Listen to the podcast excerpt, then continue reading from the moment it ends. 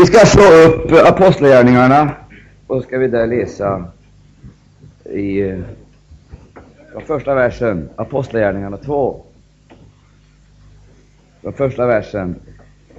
Ja, men nu måste ni göra klart för er en sak här, att det känns oerhört påfrestande. Det känns väldigt påfrestande att ställa sig fram här.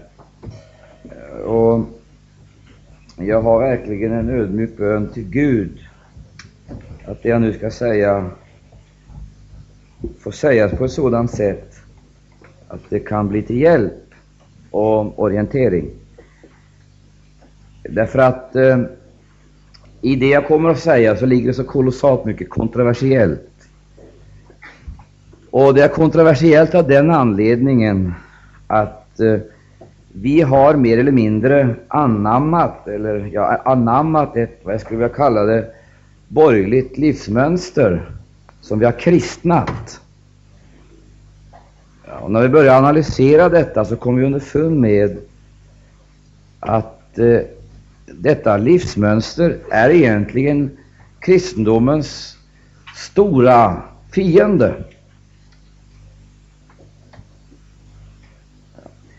Det, det, är kristendomens stora fiende.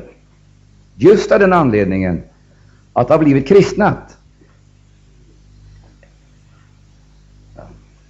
Vi tror att eh, vi lever exempelvis i den, ja, vi lever i den föreställningsvärlden, många gör det, att vi lever i ett kristet land. Detta är ju fullständig galenskap. Sverige har ju aldrig varit kristet. Och som nation kommer det heller aldrig att bli kristet. Teokratin i den meningen hör historien och framtiden till. Gud hade en nation, det var Guds egendomsfolk. Och i detta folk rådde teokrati, eller skulle teokrati råda. Sen så talar ju Bibeln om framtiden, att det kommer en tid då teokrati ska råda på jorden. Men det gör det inte nu, inte i Sverige heller. Men däremot så finns det ett folk, ett folk med gränser emot alla andra folk. Och det är icke en fysisk nation. Det är ett andligt folk uttaget. Och gränsen går icke, det är icke en geografisk gräns som kan ritas ut på kartan, eller finns på kartan. Utan den gränsen, den är osynlig och ändå synlig den går mellan Guds församling och världen. Det är Guds församling och världen. Och eftersom vi är ett folk, så måste vi göra klart för oss att vi ska vara ett folk, icke bara i allegorisk eller symbolisk mening, utan vi ska vara ett, vi ska vara ett folk i konkret synlig mening. Och därför så skulle jag vilja säga så här att församlingen den ska vara ett idealsamhälle. Och lyssna nu noga till det jag säger. Församlingen ska vara ett idealsamhälle. Men misstaget som människor begår, och icke minst teologerna, det är de som har konstruerat de här idéerna och skapat synteser för att så att säga bibehålla sina maktpositioner som eh, de har skaffat sig på orätt, på, genom olika orättfärdiga eh, metoder. Vi ska göra klart för oss att församlingen ska vara ett idealsamhälle. Men samhället blir aldrig någon församling. Förstår du? Och det där det måste man göra klart för sig. Församlingen ska vara ett idealsamhälle. Och jag säger omedelbart att församlingen ska vara ett socialistiskt samhälle. Jag, jag ber inte om ursäkt för att jag säger det. Församlingen ska vara ett socialistiskt samhälle. Och det är endast i församlingen denna förbrödring kan äga rum. Endast i församlingen. Och jag vill upprepa här, jag kommer att upprepa mig många, många, många gånger därför att det här ska bli klart för oss vad jag menar. Vi sedan ska ta ställning till de här olika frågorna. Alltså, församlingen ska vara ett idealsamhälle. Men vi får inte förväxla det här och tro det att församlingen kan skapa, förvandla samhälle eller samhällsliv till församlingsliv. Och jag säger det här en gång till. Jag säger det en gång till. Församlingen ska vara ett idealsamhälle. Men samhälle blir aldrig någon församling. Och nu får ni be till Gud för mig, för jag är oerhört besvärad. Oerhört besvärad och jag är oerhört krasslig i min kropp. Ni får bedja för mig att jag klarar av det här. Jag är väldigt krasslig. Väldigt svårt att stå här, men jag känner att jag ska försöka komma igenom. Och vi ska läsa, vi ska läsa Apostlagärningarna 2 här.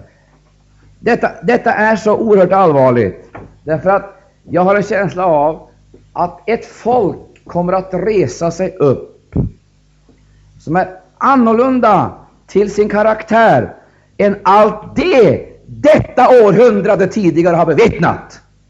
Och ska man känna igen det folket så måste man gå till urkristen tid. Därifrån kan man härleda dem. Och när jag säger det här som jag ska säga idag, så vet jag att jag kommer att skapa väldigt många funderingar. Men, men det får inte hjälpas, jag är tvungen att säga det. Vi läser Apostlagärningarna 2. Det börjar, vi ska ha Bibeln under våra fötter. Där heter det ifrån första versen. När sedan pingstdagen var inne, vore de alla församlade med varandra. Då kom plötsligt från himlen ett dån, såsom om en våldsam storm hade farit fram, och det uppfyllde hela huset där det sutto. Så fortsätter du Gunnar och läsa vidare, läser rakt genom hela kapitlet. Varsågod, gå fram här. Och tungor såsom av eld visade sig för dem och fördelade sig och satte sig på dem, en på var av dem.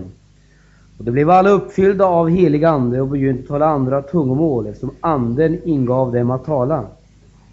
Nu bodde i Jerusalem fromma judiska män från alla handa folk under himmelen.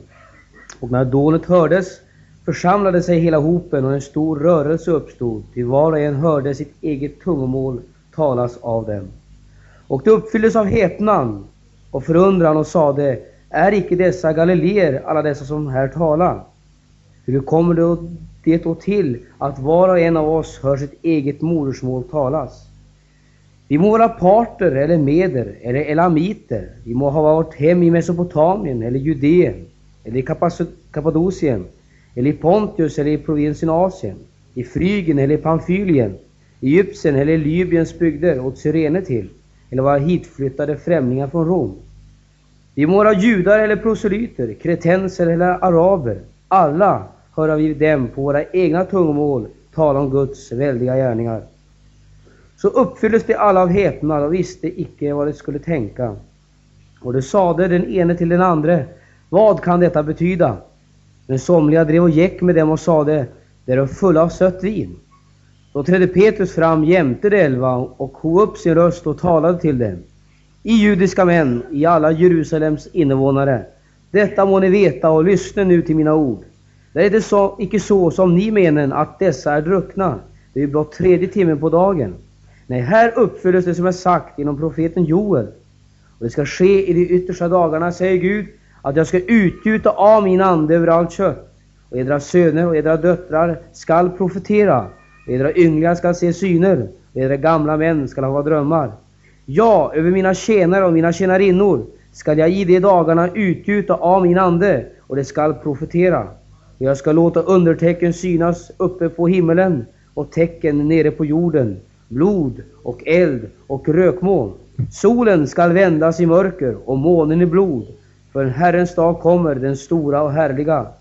Och det skall ske att var och en som åkallar Herrens namn, han skall vara frälst. Ni män av Israel, hör dessa ord. Jesus från Nasaret, en man som inför eder fick vittnesbörd av Gud genom kraftgärningar och under och tecken, vilka Gud genom honom gjorde bland eder, så som ni själva vete. Denne som blev given edert våld enligt vad Gud i sitt rådslut och sin försyn hade bestämt. Honom har ni genom män som icke vet av lagen låtit fastnagla vid korset och döda. Men Gud gjorde en ände på dödens vånda och lät honom uppstå, eftersom det icke var möjligt att han skulle kunna behållas av döden. Till David säger med tanke på honom, jag har haft Herren för mina ögon alltid, ja, han är på min högra sida, för att jag icke skall vackla. För den skull gläder sig mitt hjärta och min tunga fröjdar sig, och jag vill min kropp får vila med en förhoppning, den att du icke skall lämna min själ åt dödsriket och icke låta din helige se förgängelse. Du har kungjort mig livets vägar, du skall uppfylla mig med glädje inför ditt ansikte. Mina bröder, jag kan väl fritt säga till eder om vår fader, stamfader David, att han är både död och begraven. Hans grav finnes ju ibland oss ännu idag. Men eftersom han var en profet och visste att Gud med ed hade lovat honom att av hans livsfrukt sätta en konung på hans tron.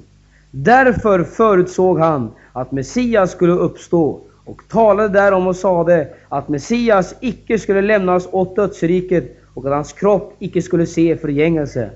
Denne, Jesus, har nu Gud låtit uppstå, därom kunna vi alla vittna. Och sedan han genom Guds högra hand har blivit upphöjd och av Fadern undfått den utlovade heliga Anden, har han utgjutit vad ni här ser och hören.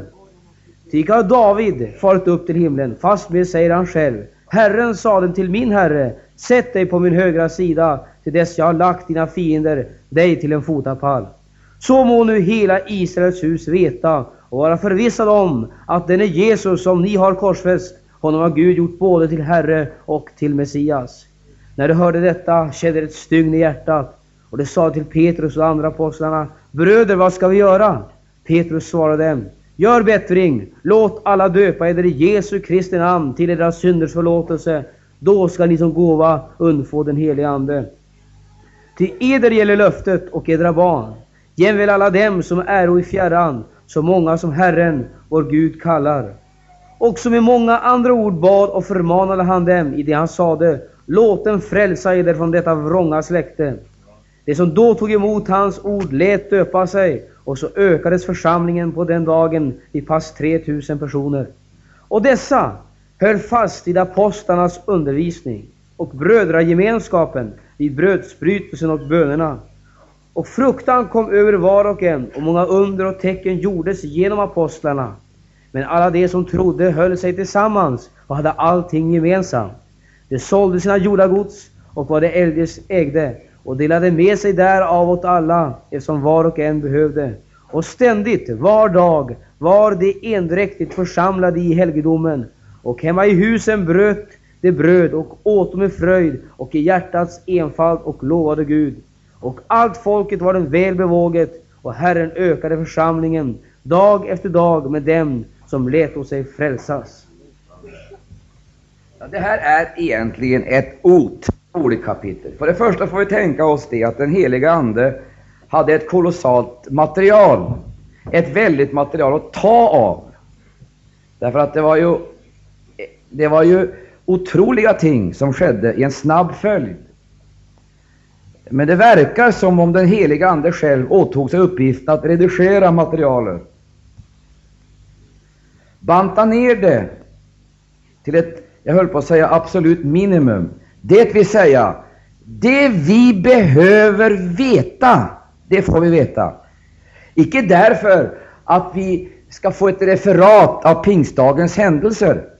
Därför att Apostlagärningarna 2 är i första hand icke ett referat av ett historiskt skeende. Alltså Apostlagärningarna 2 är icke i första hand historia, det är profetia. Det är profetia. Det är komprimerad profetia, prisa Gud. Och i Apostlagärningarna 2, där finns urpingsten, den genuina urpingsten i all sin ursprungliga kraft och härlighet. Och det spelar ingen roll från vilken sida du betraktar det här, så möter du fullheten. Du möter fullheten beträffande möteslivet, du möter fullheten beträffande livsmönstret, du möter fullheten beträffande gudomliga manifestationer. Du möter fullheten på praktiskt taget alla områden. Och detta nedskrivet med några ord. Och vi känner, när vi börjar läsa det här med trons hjärta och med ett öppet sinne, så är det precis som om orden börjar krypa ifrån bladen. Och de kryper in i oss. Oerhört vilket kolossalt budskap. Men för att få ordning på det här så måste vi naturligtvis försöka med de resurser vi förfogar över, vi är så oerhört begränsade på många sätt, så måste vi försöka att se det här i detaljer. Och Jag tror inte att jag gör något fel om jag slår sönder det här kapitlet i tre delar. Jag finner att det sönderfaller i tre delar. Och det, jag, jag väljer här en metod som jag icke har hämtat i någon bibelkommentar eller hos någon annan, utan det är som jag själv känner det. Och jag tror att det har Andens sanktion att göra det. Det är den första delen. Till och med svampen börjar dansa. Gode Gud. Då är det liv.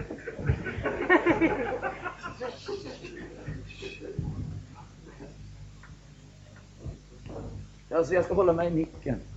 Jag ska krypa in i den då. Tänk vilka tjänare man har. Ser ni? Fina bröd. Hjälp en gammal man.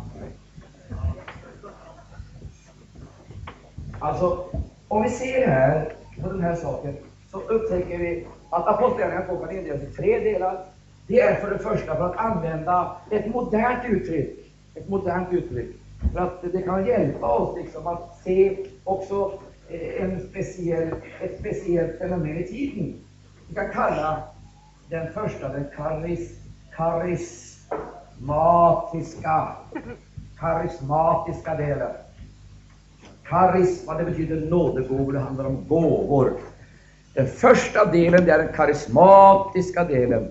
Och det är klart att allt som sker i Apostlagärningarna 2, det härleder sig ju ur exakt samma källa. Men eh, Anden väljer naturligtvis olika uttrycksmål beroende på i vilken riktning den heliga Ande vänder sig.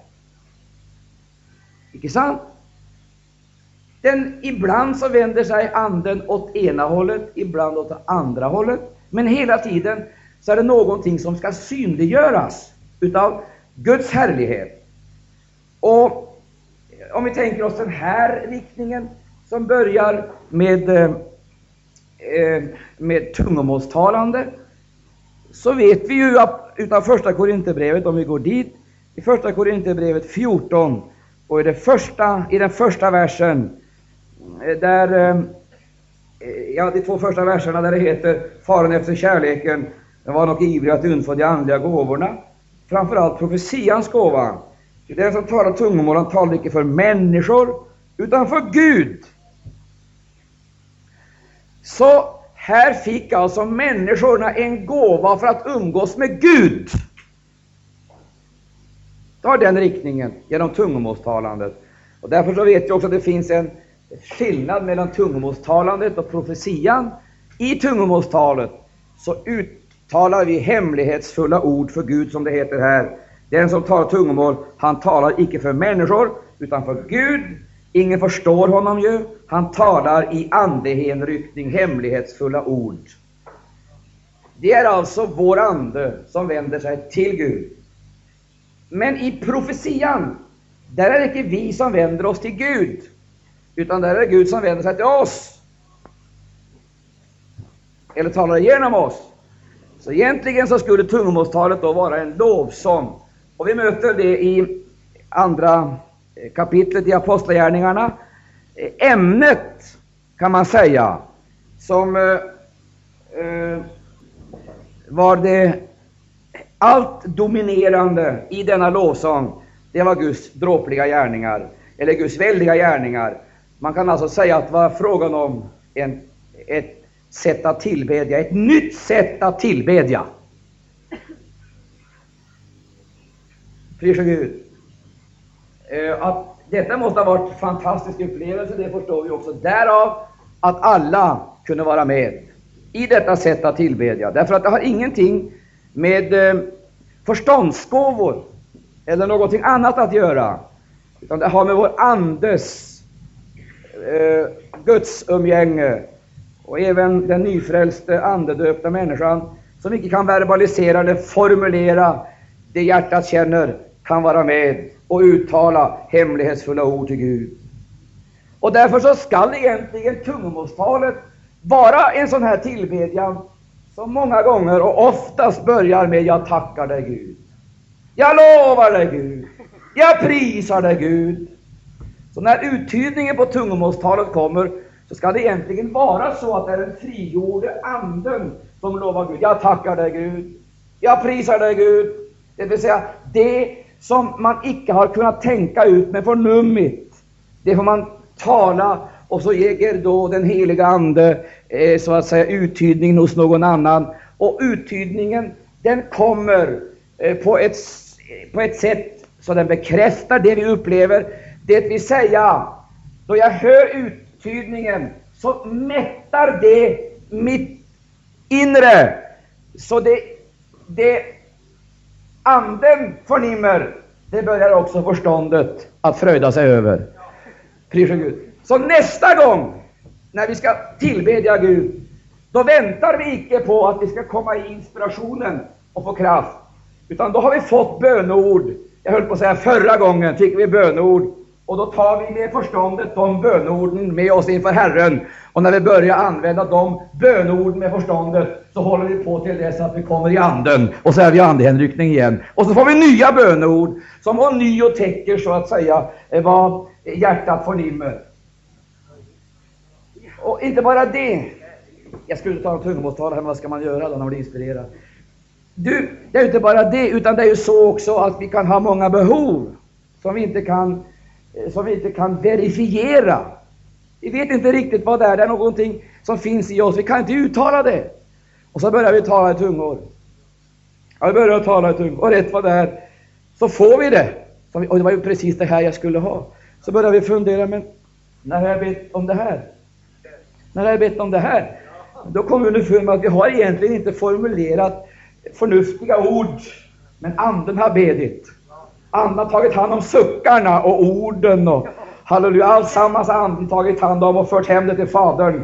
Och så kommer bönesvaret utan att vi egentligen har räknat med att det skulle komma. Och då känner vi, då täcker det någonting inom oss.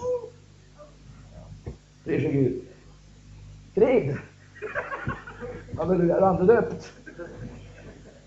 Så kan det dessutom vara på det här sättet att vi upplever att vi kommer in i kampperioder och vi vet inte vad kampen gäller för någonting. Men då har Gud gett oss hemliga koder som går bakom fiendens linjer. Vi talar i tungor och Satan begriper ingenting. Han förstår ingenting av det här. Han, hade vi talat på svenska, då hade han förstått det. Då hade han förstått det. Och då hade han kunnat vidtaga så att säga åtgärder för att hindra Gud med bönesvaret. Men nu har Gud ordnat det så att vi får tala i anden, hemlighetsfulla ord. Satan begriper det icke, den onda andevärlden förstår det icke. Det går igenom fiendens linjer. Ära vare Gud, med kurirer ända hem. Prisat vare Herrens underbara. Tror du det så säger jag amen. Ja, det var det värt. Prisat vare Herrens underbara namn. Du, det, går, det går rakt genom fiendens linjer hem. Och det är där vi upplever makten som bedjaren har. Därför att änglarna blir så förvånade. Så oerhört förvånade. När de nalkas Gud, heter det, så sänker de sina vingar i ödmjuk tillbedjan böjer de sig ner. Men när en benådad syndare från jorden börjar bedja, så öppnas vägen rakt igenom pärleportarna och änglarna, jag höll på att säga, bildar häck för bedjaren. Ära vare Gud. Och han leds av tjänsteanda ända fram till nådens tron. Prisat vare Herrens underbara namn. Och så beder man. Icke ord som har censurerats av hjärnan, men som har fötts i hjärtat genom Anden. Detta är fantastiskt. Detta är så fantastiskt, så jag kan inte begripa dem som inte vill ha det. Jag förstår inte det. och börja, hålla på, och börja ställa sådana dumma frågor om man måste vara, tala i tungor för att vara andedöpt. Jag säger som bara att jag ställer den motsatta frågan. Kan man vara andedöpt utan att tala i tungor? Kära Gud. Åh, oh, halleluja. Tack och lov att jag fått ett nytt språk att tala eh, med. Ett språk som är begripligt i höjden. Pris Gud. Vi ska lämna den här, den här sidan. Men vi lägger märke till att det är frågan om vårt sätt att umgås med Gud. Gud och jag vi umgås. Men så vill Gud icke bara det att vi ska umgås med honom, utan vi ska också umgås med varandra. Vi ska tjäna varandra. Och därför är det oerhört viktigt att vi icke kommer in i en slags individualistisk tillbedjan, så vi, vi liksom bildar någon slags, eh, vad ska jag kalla det för, något slags, eh, eh ja, vi isolerar oss med den här gåvan. Vi tycker att detta är så underbart, detta är så, så speciellt och så särskilt, så detta måste vi ha. Och, och detta vill vi ha för oss själva. Det är klart att du behöver personlig individuell uppbyggelse. Du kan inte alla gånger träffa syskonen, men tala tungor kan du göra på dygnets alla timmar. Det kan du göra hemma, det kan du göra på arbetsplatsen, det kan du göra på gatan, det kan du göra på bussen, det kan du göra på tåget. Ära vare Gud och Lammet, så kan man sitta och ta bara sisi felelindoria gandolovoria. Arama jag kan tala i tungor precis 24 timmar i dygnet.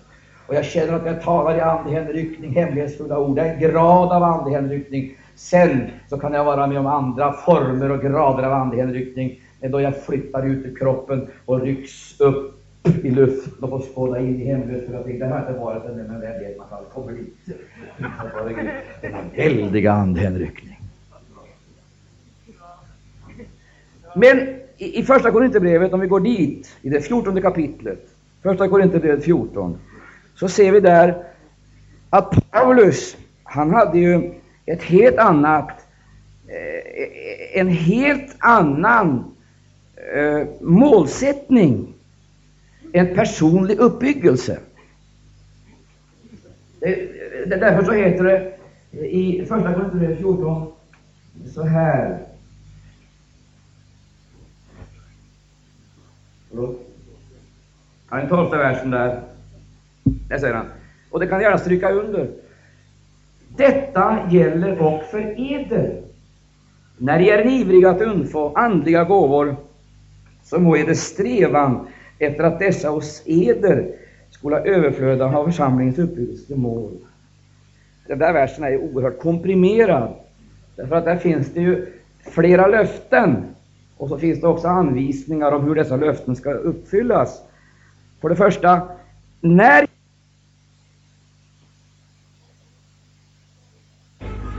När du kommer ut ur stormen så finns det ingenting kvar. Då frågar jag mig, vad tog det vägen, broder? Jag menar inte dig nu. Utan, vad, vad, vad, vad, kan det ha tagit vägen alltså? Väldiga möten, väldiga väldiga manifestationer, väldiga predikningar, väldiga profetior. Men kära du, du ser inte särskilt livlig eller levande ut människa. Och du, du kan ju själv föreställa dig hur detta fungerar när man ska så att säga åka omkring på det här sättet, vara med om en störtskur nu och då och inte få någonting däremellan. Va?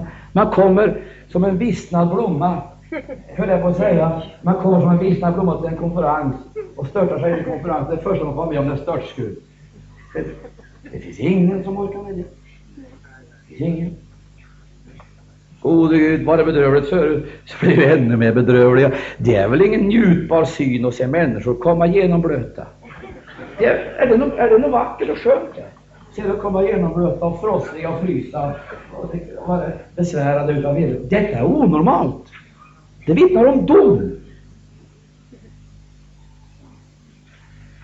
Men att det måste skurar till över öknarna, det förstår jag. Men inte är väl församlingen en öken? Den är väl en lustgård? Mina vänner, jag lever i paradiset. Gör du det så säger jag amen.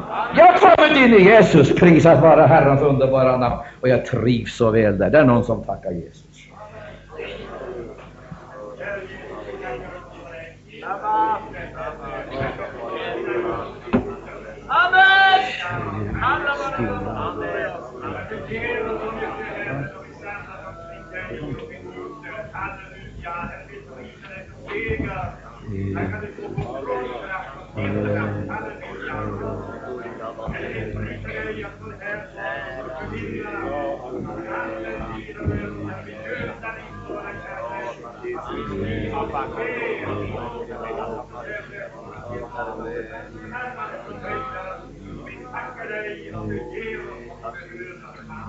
Ja, vi, vi använder oss alltid av sådana här väldiga uttryck och allting blir så voluminöst. Och jag tvivlar alltid när jag hör det där, så tvivlar jag. Därför att en sak är typisk för den heliga Ande. Anden är egentligen väldigt fåordig. Och ett faktum är att Anden är kolossalt stillsam. Och det kanske man det kanske man inte skulle säga på ett Maranatamöte, men ett faktum är att Anden är väldigt stillsam. Den är väldigt stillsam. Det finns någonting i Anden som är helt fantastiskt. Och nu ska jag läsa det här, vårt sätt att umgås med varandra. Syskon, det förstår vi väl? Kan vi umgås med varandra så kan vi ju inte hålla på och artikulera och, och, och, och hålla på på det här viset när vi ska samtala och umgås. Det kan vi ju inte göra. Om han börjar, och han börjar och, och prata och, och, och, och, och härja här, och, vi ska vara tillsammans och det ska bli en så våldsam seger över hela linjen. Det ska gå igenom, överallt ska det gå igenom. Halleluja. Du, du begriper hur det skulle bli. Va? Men en del förväxlar det här. De tror det, att om man så att säga kommer i rörelse på det där sättet, alltså då är man i anden. Då är man riktigt i anden. Därför att de har förväxlat det. Det finns, det finns sådana manifestationer, och jag är inte det minsta rädd för det. Utan jag uttrycker mig ibland väldigt våldsamt. Framför allt när jag känner att det reser sig motståndsmurar i ett möte. Då börjar jag aldrig diskutera med dem, utan det enda sättet att besegra dem är att lova Gud. Och då lovar jag Gud så mycket lungorna orkar. Då prisar jag Gud tills jag ser murarna pulveriseras. Och genomslag ska det bli, prisat vare Gud och namn. Men inte, inte håller jag på så dygnet runt. Det är Varken Gud eller jag skulle orka med det.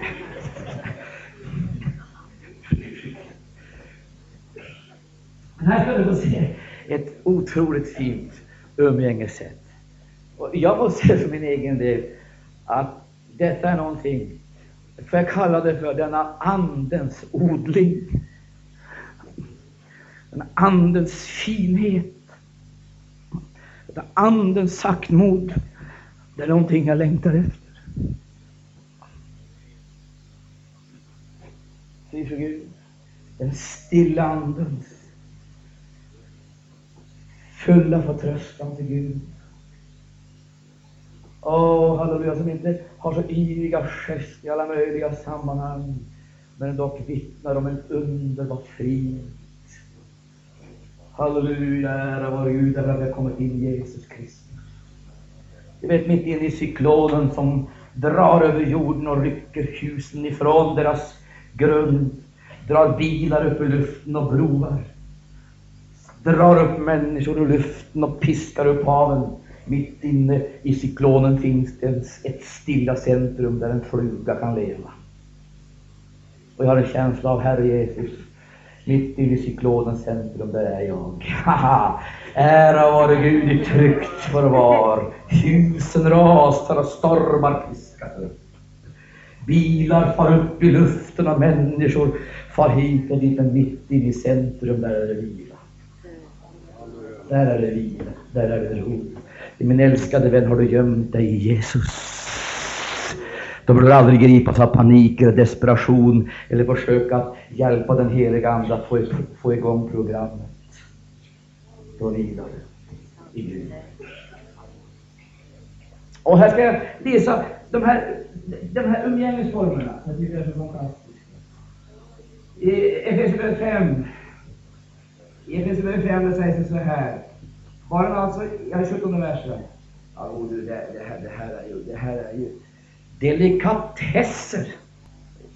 Det är andliga delikatesser för hela människan. Hör här, det heter i femte kapitlet, femtonde versen. Sen därför noga till hur i vandren, att i vandren icke såsom ovisa människor, utan såsom visa. Och tagen väl i akt vart lägligt tillfälle vid tiden är ond.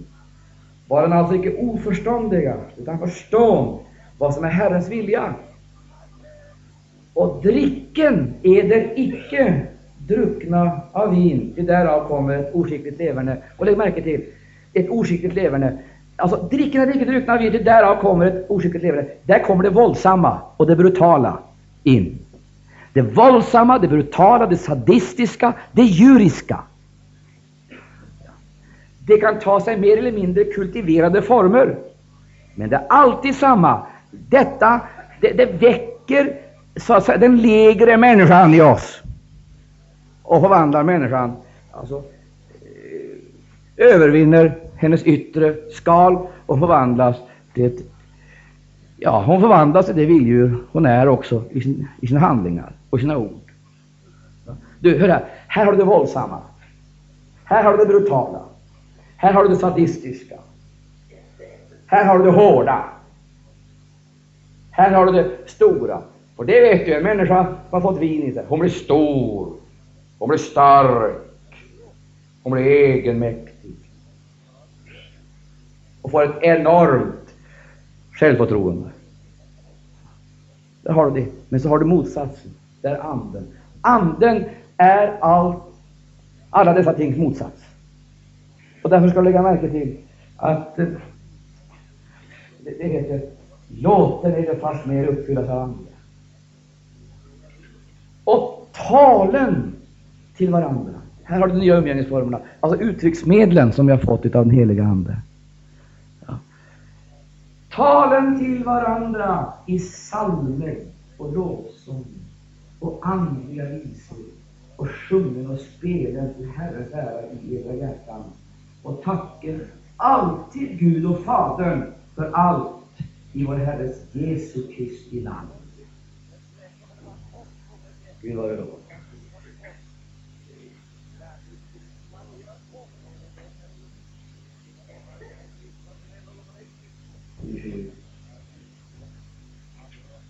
Vilka uttrycksmedel!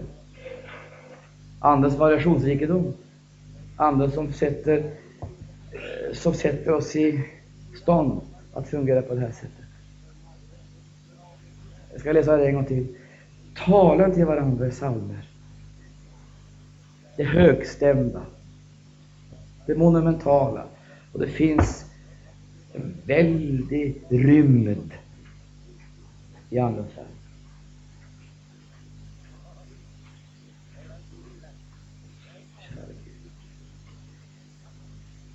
Lovsånger.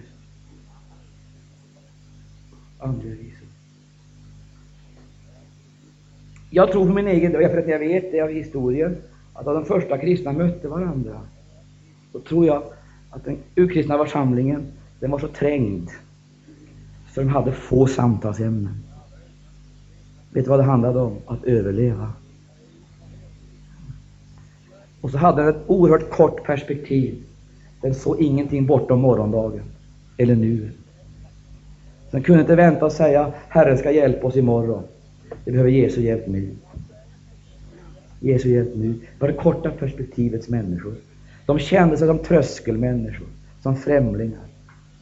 Och de hade, jag skulle vilja säga, patriarkernas tre symboler överallt där de drog fram. Tältet, altaret, stegen. Halleluja. Det var tält Flytta från plats till plats bryta upp och flytta. med främlingar. altare. Hade ingenting på jorden men ägde himlen. Hade ingenting på jorden men ägde himlen. Hade altare med sig. Och därför så hade de stegarna. Halleluja. När det inte fanns någonstans att vila sitt huvud så klättrade de upp på stegen. Halleluja.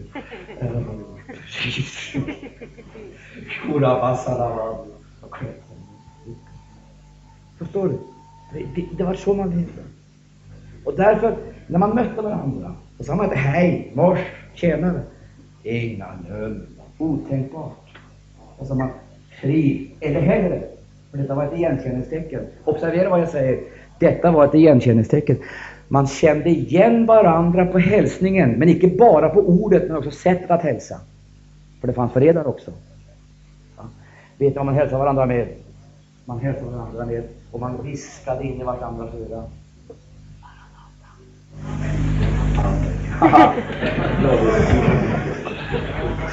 oh, halleluja.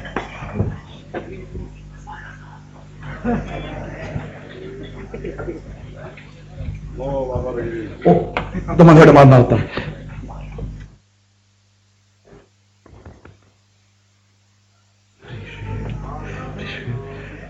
Jesus. Oh, halleluja, halleluja, halleluja. Gloria si si Man hade inte trummor, orglar, elektriska instrument och sjöng Maranata folket lyckliga jag.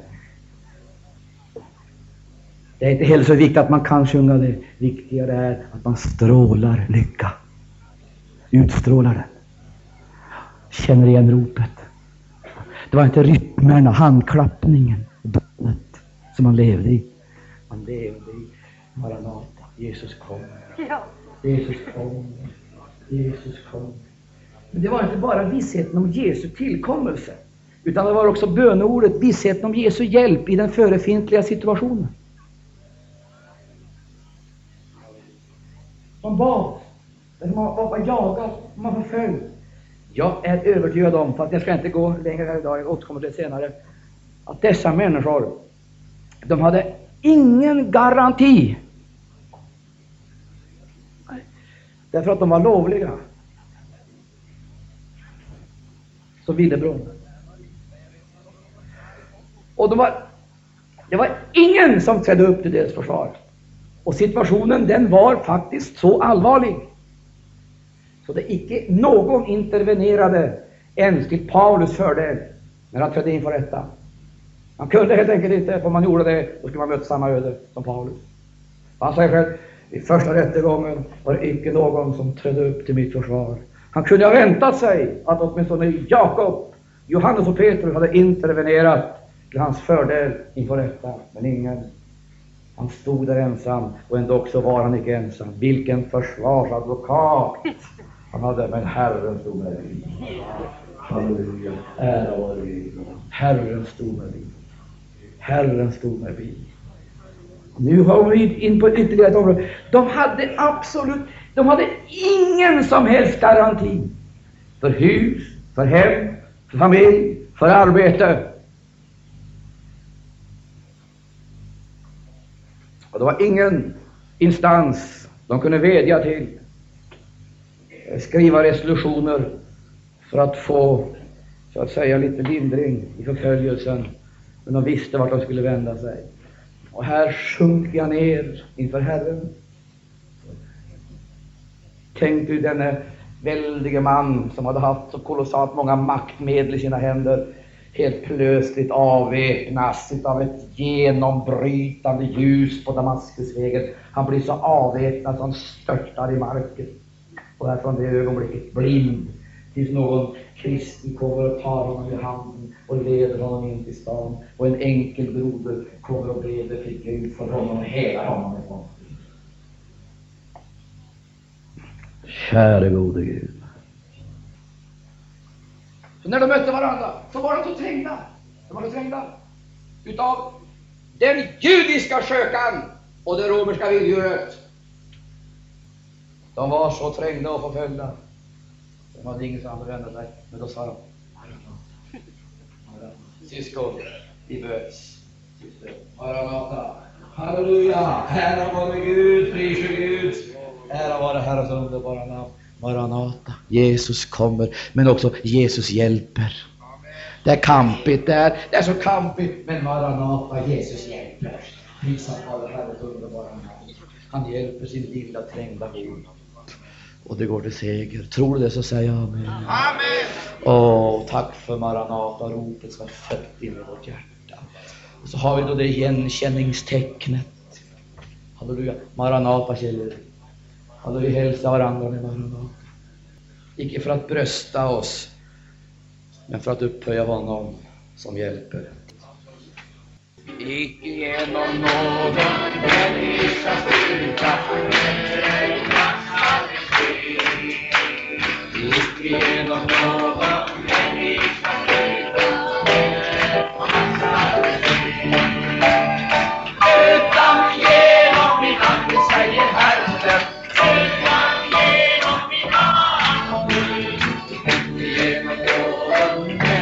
människas styrka. Jag gick igenom någon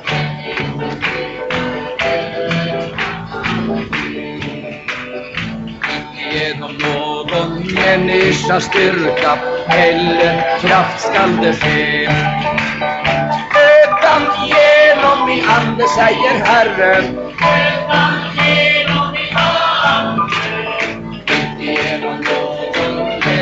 Visa styrkan eller kraft skall det ske.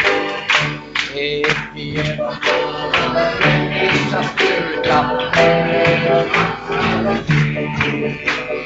Icke genom någon människas styrka